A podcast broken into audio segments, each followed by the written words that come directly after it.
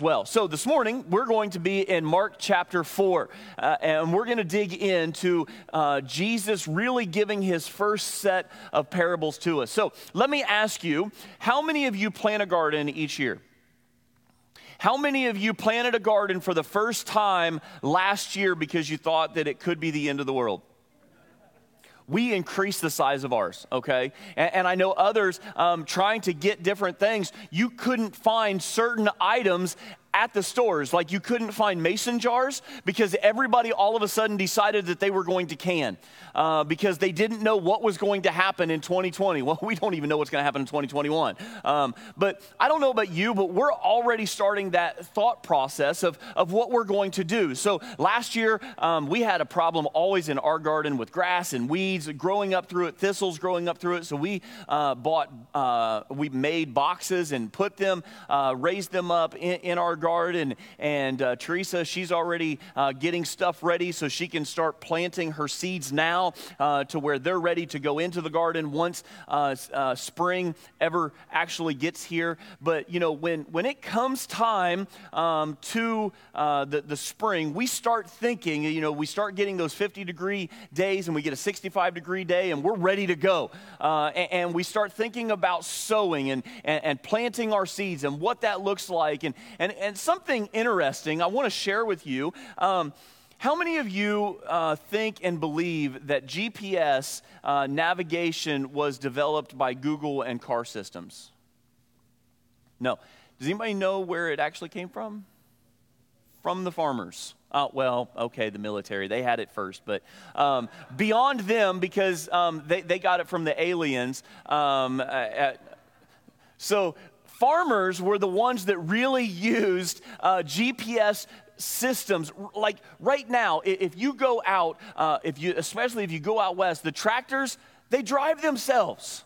Okay we're scared about you know little cars driving themselves but they have tractors that you just line it up and it goes and then you turn around at the end of the row and then it goes again. And, it, and it's precise to make sure that you're not missing rows and, and you have cameras and, and you have all kinds of systems set up in the tractors with big monitors to tell you, hey, you missed some right there. Um, there's where your yield is getting better or lower. Um, and again, there's still farmers out there um, that they still use the hand drawn plows, um, you know, horses to, to plant and all of this. But in Jesus' time, farmers used a unique method for sowing. So let's look at Mark chapter 4, starting in verse 1. This is the setting. Again, he began to teach beside the sea a very large crowd gathered about him so that he got into a boat and sat in it on the sea. And the whole crowd was beside the sea on the land. So Jesus had been teaching there in the synagogue. He had been going around. Um, he had actually went out on a little bit of a preaching journey that we talked about, and then he comes back to the same area of Capernaum. Um, and, and, so the, the crowd was so large. Some commentators say that this crowd could have been uh, somewhere around 10,000 people that had gathered to hear Jesus teach. And there was no way, they didn't have the mic systems and everything, but they had uh, the amplifier was the hill and the water behind him. So he just got in a boat, put out just a little ways, and then was able to teach to the crowd, and everyone was able to hear him. Now, I love the fact that, you know, we already are seeing Jesus teaching in many different ways to the different people, he's teaching different ways. And, and I, I, I, love that. And that's something that we can take to heart as well. You see, Jesus used different messages, methods, I'm sorry, Jesus used different methods, but the message never changed. He used many different methods, but the message never changed. And we must be willing to do so as well. What, what worked some time ago may not work today. I, I mean, I remember when, when I was in Bible college, um, many of the things that we were taught, we would look at it today and go, there's no way that that would work. And, whether it be the song choices or, or the way in which we do service, the way that we do sermons, you know, it, it, it, everything has changed. How many of you have ever had someone recently, in recent memory, come and knock on your door with a pamphlet to share the message of Jesus Christ that wasn't a Latter day Saint or wasn't a Jehovah Witness. Doesn't happen, does it? One, one family actually has had that happen. Most of the time, that doesn't happen anymore because people, they, they want to sit in their backyards and they, they have their, their, their privacy fence all around them. D- don't come to me. You know, we don't just sit out on our front porch anymore and, and talk to our neighbors. Now, when our neighbor walks by, we just scowl at him, right? Like, why are you looking at me? Like, everything has changed. The way that we do ministry has changed. The methods has changed. But here's the thing the message of who Jesus is has never changed. And so we must emphasize the importance of loving our neighbors. We must emphasize the importance of sharing the gospel of Jesus Christ in many different facets. So this crowd is so massive that Jesus decided he was going to jump in the boat and he, he sat down. And it was common for teachers to sit while teaching, and the crowd was fanned out um, on this hillside. And it was just a natural amphitheater for Jesus to teach to them. Look at verse 2. And he was teaching them many things in parables. Now, the word parable means to, to throw something beside something else. It has the idea of placing two things together in order to teach a spiritual truth. That's what Jesus was trying to do. He wanted to take things of this earthly world and he wanted to give it a spiritual meaning. You know, parables are, are like spiritual and mental time bombs. They're designed to be unforgettable and then to explode into meaning for those who are serious about listening to the Lord. Jesus teaches approximately in 35 different parables found in the Gospels. Jump down to verse 10 for a second. And when he was alone, those around him with the 12 asked him about the parables. Again, I, I love, love what Jesus does here. So, what Jesus does is he teaches publicly, but he explains privately. That's exactly what we need to be doing. Listen, we gather together and we teach and we preach publicly, just like this, where we all gather together, but you don't really get to interact and ask a lot of questions during my sermons, right? But that's where Bible studies really come into play. That, that's where our men's groups, our women's groups, our, our, our 11 o'clock Bible study, um, all of our, our life groups, that's where we can really take these words and, and just break them down and really focus in on, on what Jesus was trying to say and what the Bible is trying to teach us. So, in order for us to truly grow, that's what we really need to focus on. Look at verses 11 and 12. Jesus gives two purposes for the parables. And he said to them, To you has been given the secret of the kingdom of God, but for those outside, everything is in parables, so that they may indeed see but not perceive, and may indeed hear but not understand, lest they should turn and be forgiven. So, what do these parables do? The first thing they do is they reveal. If someone is open, they will understand the, the secret of the kingdom of God. That's important. That there was a little bit of a hidden meaning here because Jesus wanted these people to truly want to dig in, to truly want to understand exactly what was being said. So, one of the things that these parables do is they reveal. Secondly, they conceal. If someone is closed and, and hardened, and, and I thought Jared again did an excellent job with this last week when he was talking about people hardening their hearts and, and what that looks like. Um, that's exactly what the blasphemy of the Holy Spirit is when you completely harden yourself off and you say there is no God, and you take those attributes of God and you say, oh, that was the devil's work. And you don't give God the due, the Holy Spirit, his do. That, that, that was what Jared was trying to drive home, and he talked so much about that, about the hardening of our hearts. And we have to make sure that we don't do that. So, if we want to truly understand the gospel, we need to be open to it. Verse 13 tells us that if we understand this parable, we will be, understand, we will be able to understand all of the other parables. And he said to them, Do you not understand this parable? How then will you understand all of the parables? What Jesus was saying is hey, it's time to listen up. It's time to dig in. It's time to, to focus on what is really happening here.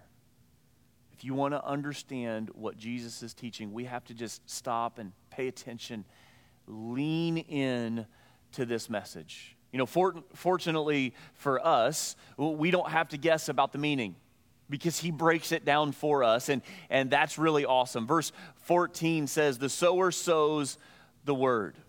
Now, now, most parables have one overall meaning with lots of other applications. And after reading and rereading this parable, this is the statement that, that I came up with for you here today. When you go and sow, the kingdom of God will grow. When you go and sow, the kingdom of God will grow.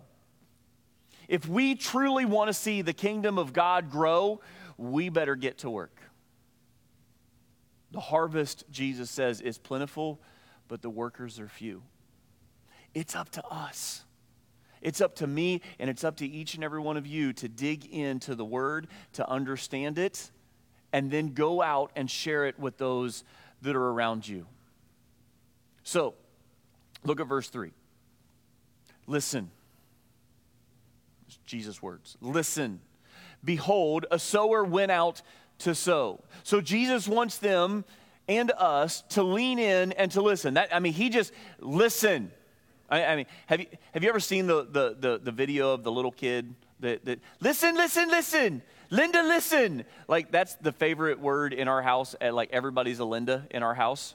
Yes, yes. Listen, listen, Linda, listen. Jesus says, Linda, listen. Lean in and listen to what he has to say. That's what we've been called to do. Perhaps Jesus even saw a farmer in the crowd and he points him out and he points to the sower sowing while he is teaching. He sees the sower. He could even see a farmer in one of the distant fields right there. So, a farmer somewhat like we would spread grass seed today, would just have a pouch hanging, and he would take the seed and he would just kind of throw the seed out. That, that's just what he would do. The farmer's goal was to get his good seed into the soil where it would grow, and, and then it would have seed for life, and it would com- continually replenish itself. The, that was the farmer's goal. And what we see here is if we keep reading through chapter 4, we have the parable of the mustard seed, because what we see is if you see that the seed of, of, of grass is extremely sm- small, just like the seed of, of, uh, of a mustard tree. Verse 30 says, And he said, With what with what can we compare the kingdom of God? Or what parable shall we use for it? It is like a grain of mustard seed, which, when sown on the ground, is the smallest of all the seeds on earth. Yet when it is sown, it grows up and becomes larger than all the garden plants and puts out large branches so that the birds of the air can make nests in its shade. But here's the thing it has to be planted it has to be sown. And that's what I want us to do. So, as we walk through this passage, here's how we're going to proceed. This is what we're going to do. We're going to study each individual soil that Jesus lays out in verses 4 through 8. But then we're also, with each soil, going to jump down to verses 15 through 20. And we're going to see how Jesus ties each soil to a different soul type. So, let's break down these four soils that are laid out for us. Number one, the soil of a hard heart. Look at verse 4. And as he sowed, some fell along the path, and the birds came and devoured it. Now, fields in Israel were small and were separated from one another by paths that, that became like concrete. All of the people walking it, the animals walking on it, it became extremely hard. And the seed that hit this ground w- would just lie there the birds would come and they would gobble it up. In our culture, it would be like just throwing some grass on the sidewalk. Some of that grass is going to grow up in the cracks, right? I mean, if you have a sidewalk, you know what I'm talking about.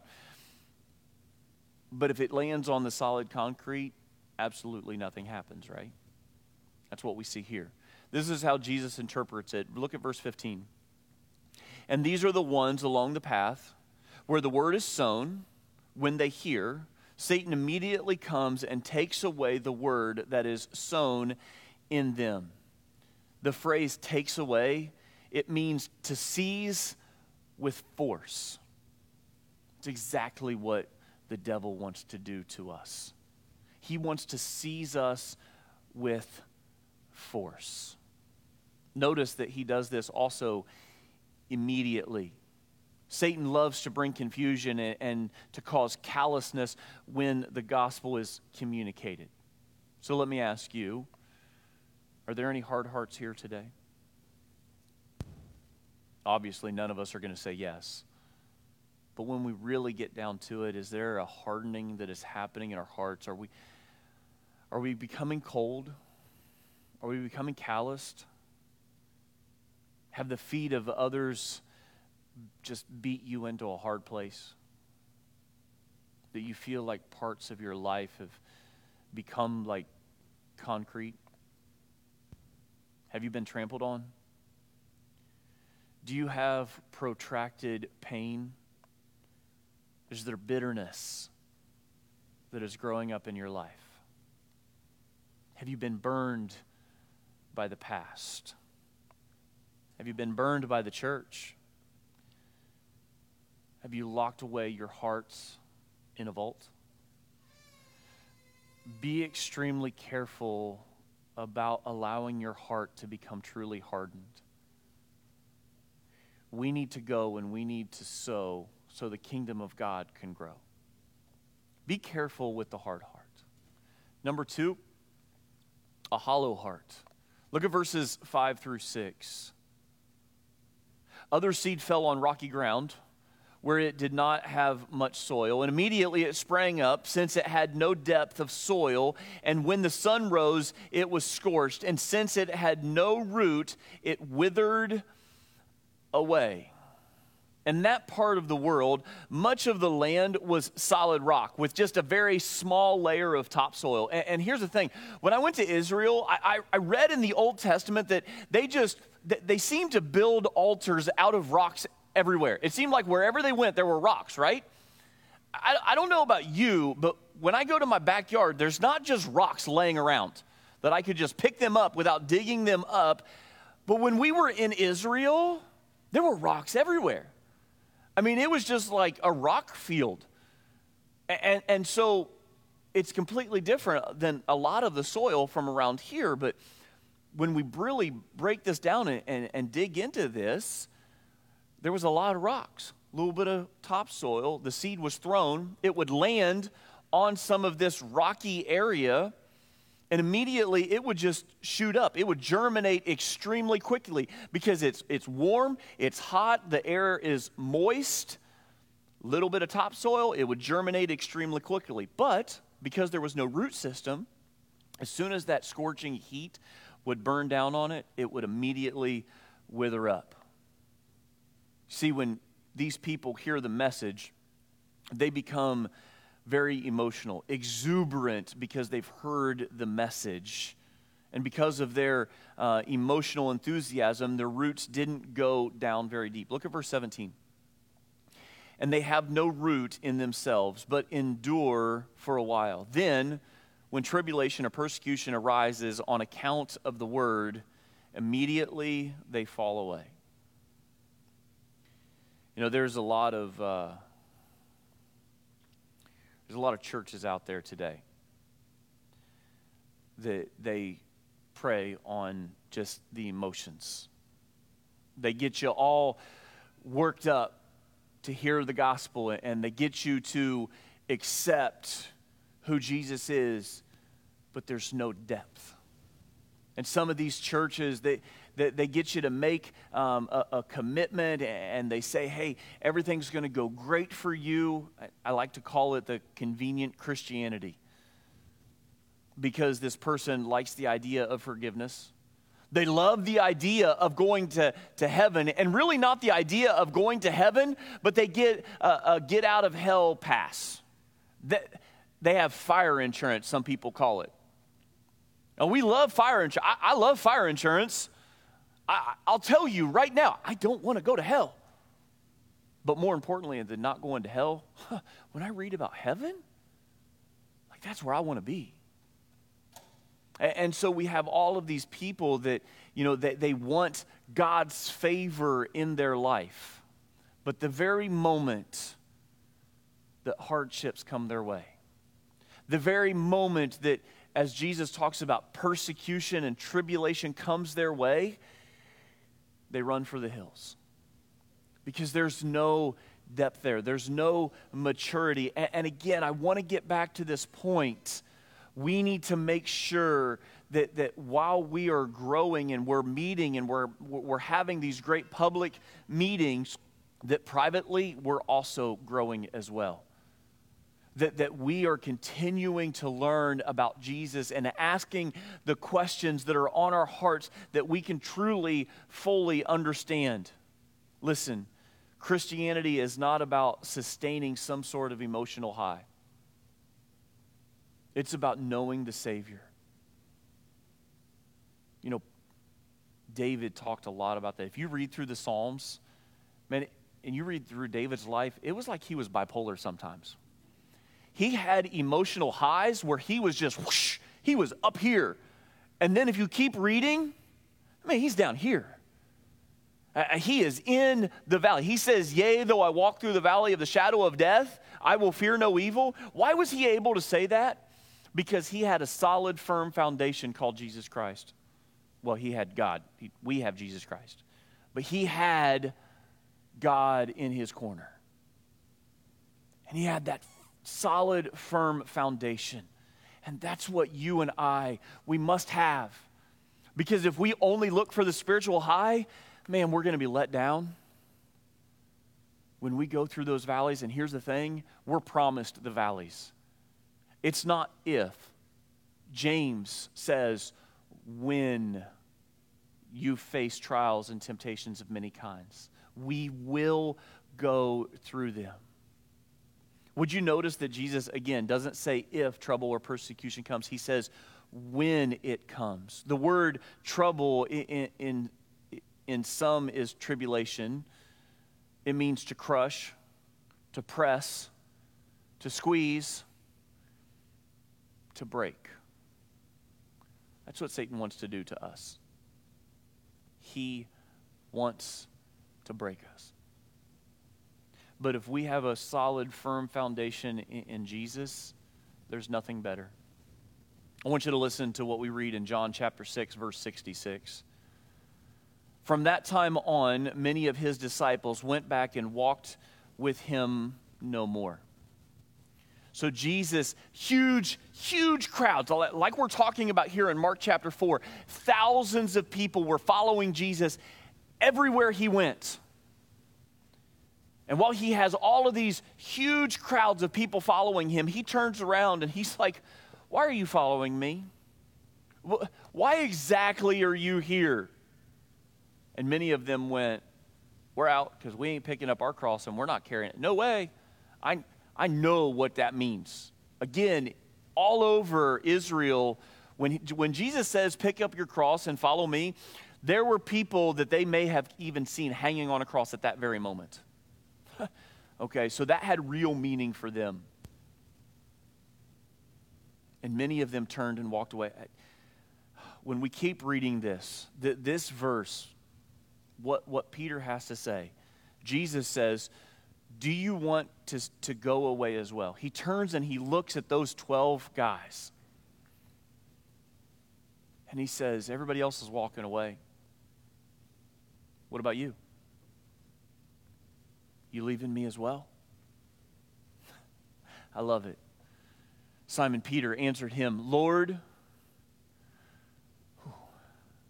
Lord, to whom shall we go? you have the words of eternal life. Do we believe that? Do we believe that today? Are we able to say what Peter said? To whom shall we go? Now, again, Peter was another one of those guys. He had his ups and downs, didn't he? He, he had a lot of really awesome lines that he says, but he also uh, opened his mouth and inserted his foot on many occasions. But you know what? Jesus never gave up on him.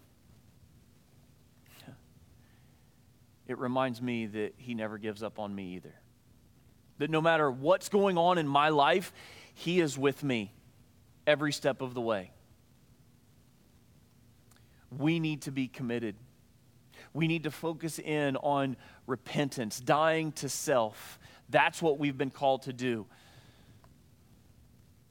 For some of you, maybe you've never given your life to Jesus, and it's time to give it over to Him today. That's what we need to make sure that we are understanding that, that we don't just have a hollow heart, that we grow up, we spring quickly, and then we just kind of fade away. Then we come to the third soil, a hindered heart. This seed falls on the third kind of soil that's been choked out by weeds. Jesus describes it this way in verse 7. He says, Other seed fell among thorns, and the thorns grew up and choked it, and it yielded no grain. Now, now the word choked means to choke utterly.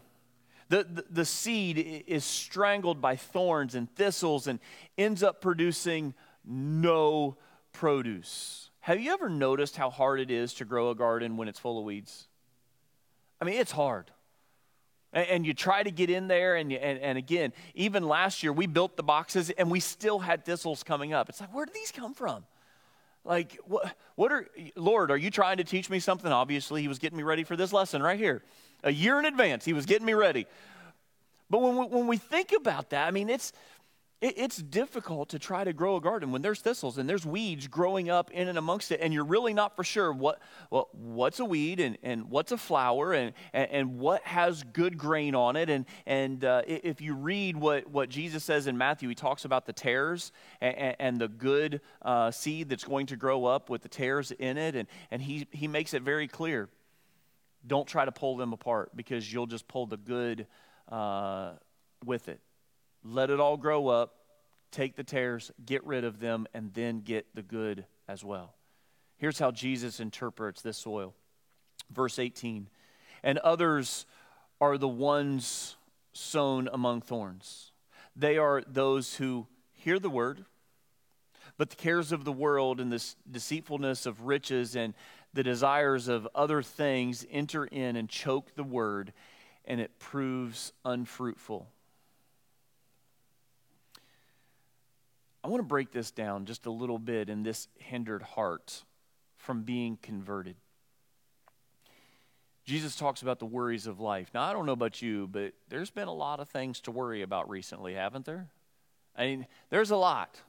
Should I mask? Should I not mask? Should I wear two masks? Should I wear three masks? Should I wear a face shield because it's going to get in my eyes? Uh, um, what's going to happen in this world? Uh, uh, we had all of the change in the government, and, and maybe this, may, maybe we're in the seven years of tribulation and we're waiting on the rapture. And, and, and what millennial view are you? Again, if you ask me, I'm a pan millennialist. It's all going to pan out in the end.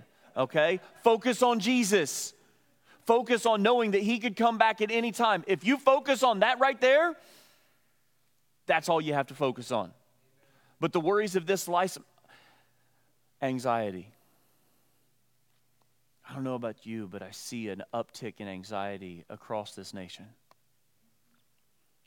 Finally, in 2020 and 2021, I'm actually hearing it talked about, not as some stigma that people struggle with but it's real. This person is so caught up with the cares and concerns that they can't focus on faith.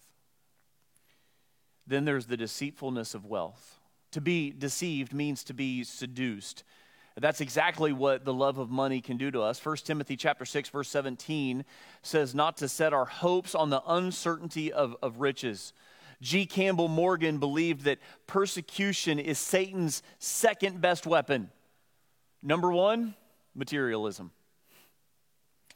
And then there's the desires for other things. Now, the phrase other things can be translated as lusting for all the rest. In each one of our contracts, we have a whole list of duties that we have, but there's one last point in each one of our contracts at the church, and it says other duties as assigned. This would be the same exact thing here. Well, we've talked about anxiety and the worries of, of this life. We've talked about the deceitfulness of wealth. And then Jesus says, and everything else, the lusts of this world. We need to be extremely careful. Luke 8 14 defines it this way the pleasures of life. You see, God's word cannot thrive and survive in a hindered heart. Proverbs 27, verse 20 says, Hell and destruction are never full, so the eyes of man are never satisfied. The Apostle Paul had a so called brother in Christ bail on him, revealing that in actuality, because he had a hindered heart. If we go to 2 Timothy chapter 4, verse 10, we read, For Demas, in love with this present world, has deserted me. Is your heart hindered right now? It can be fixed. It truly can. But we have to lay all of the cares and the worries and all of the lusts of this world, we have to lay it at the foot of the cross.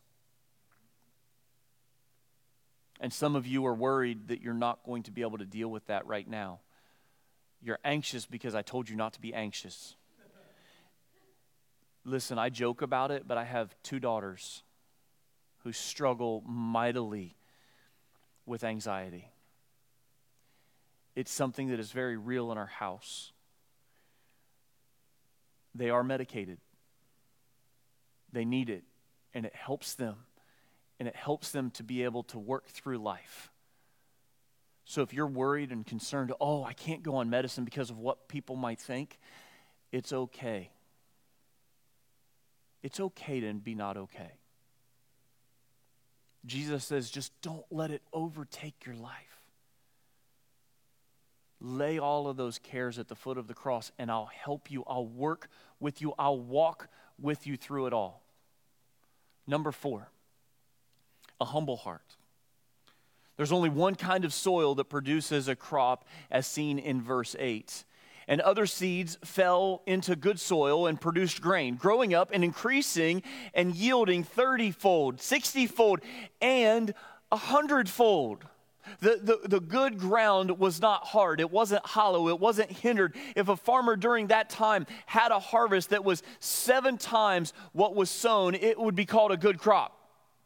But here's the thing Jesus says it's not just seven times, it's 30 times. It's just not 30 times, it's 60 times. It's not just 60 times, it's a 100 times what was sown.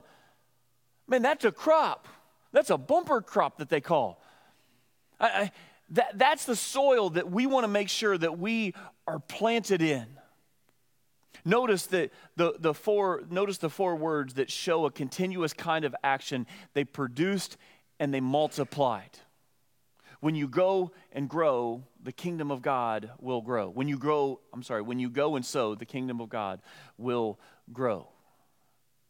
I can almost see Jesus smiling as he reads ver- or as he as he says what we are going to read in verse 20.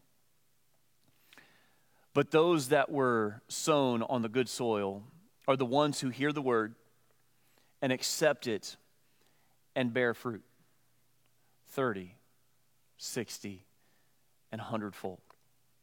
The word good refers to that which is excellent and beautiful. This is the good soil that, that we need to find ourselves in. Humble hearted people hear and accept and bear fruit. Luke 8:15 says that this person keeps the word and bears fruit with patience. If you truly want to bear good fruit, it's going to be patient.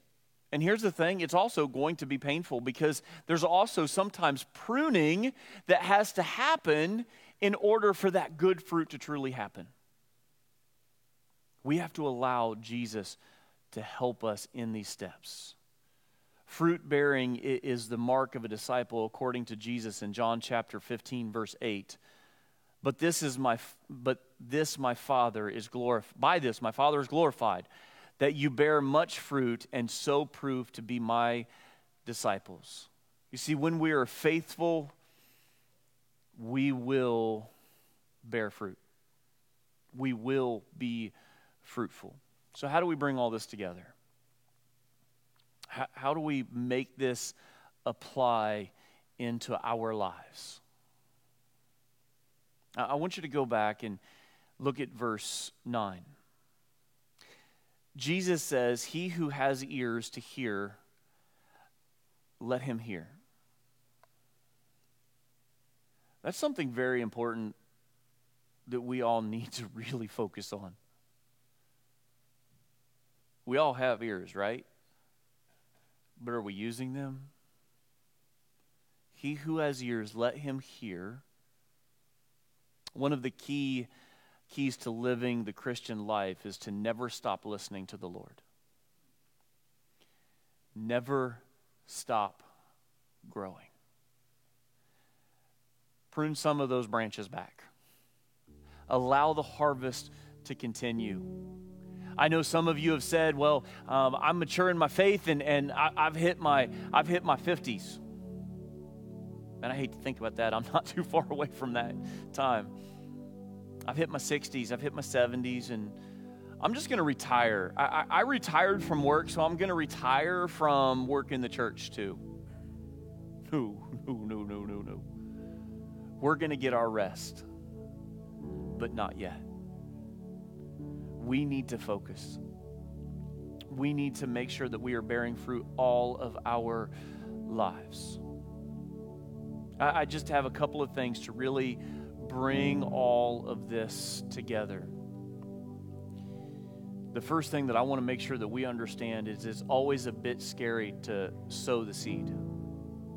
If you are the farmer and you're going to be sowing the seed, it can be a little scary. When, when a farmer sows his seed, he's putting grain into the ground instead of feeding his family. And, and here's the thing when we do that very thing, we can't do anything until it germinates.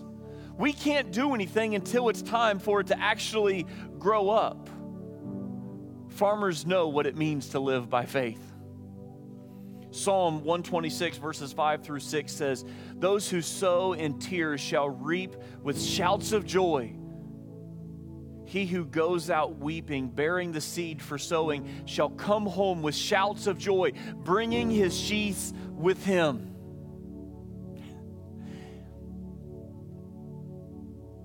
Growing up on a farm and, and talking to, to many farmers, sometimes it, it's, it's hard to just let the seed do its work.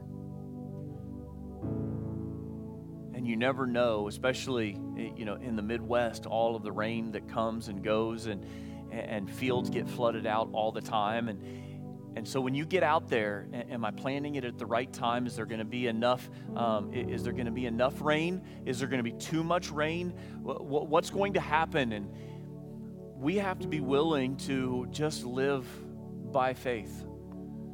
There, there are a hundred things to worry about when you sow the seed.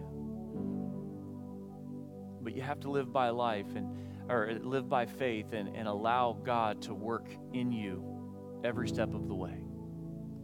It's scary, but we're still called to sow. Number two, a small percentage of what is planted actually grows to maturity. You say, Travis, I, I can't believe you're saying that. Well, it's exactly what Jesus says here. If, if we look at this, the seed was sown and thrown onto many different areas, but only one of them grew. If you're worried, oh, what's what what what what what ground did I fall on? If you're asking that question, then you're in the right place. If you're asking the question of what ground you're on, you're finding yourself in the right place. don't despair. Just keep sowing, keep growing, keep smiling, keep serving the Lord. And then the last one keep sowing that seed. Never, never stop. Please. Continue to sow the seed. The seed will germinate when it hits the prepared heart.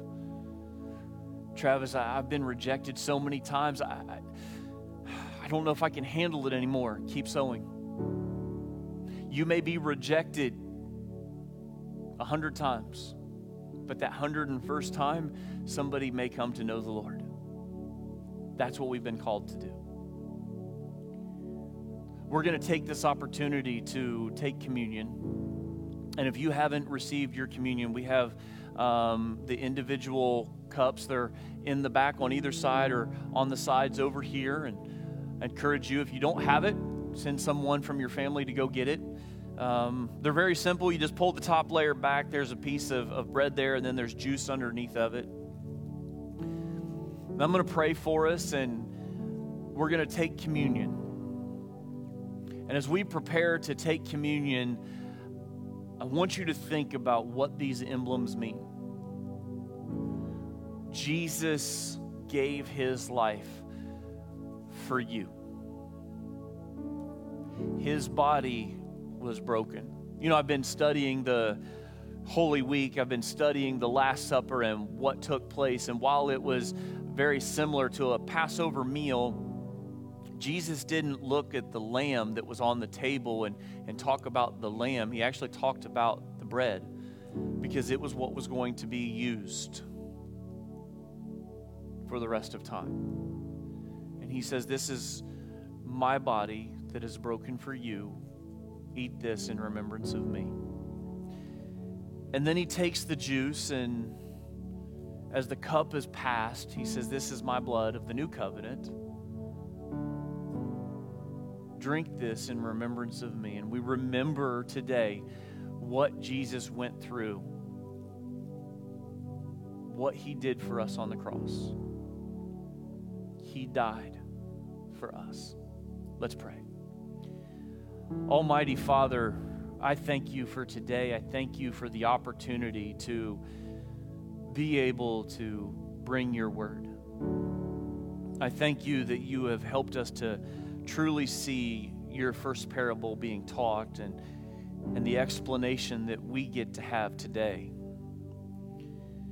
Lord, that we will sow the seed constantly. And if the seed is being sown in our hearts right now, that we will have that prepared heart to truly accept the word. And if there is someone here this morning that needs to accept your faith, that you will be with them, that they will give their life over to you, that they will repent, that they will ask for forgiveness. Lord, we're excited for Caleb who is about to give his life uh, and has given his life and is going to be baptized and going to have his sins completely washed away. Lord, we thank you for that. And so, Father, as we prepare to take communion, that, that we will remember that sacrifice that you made for us.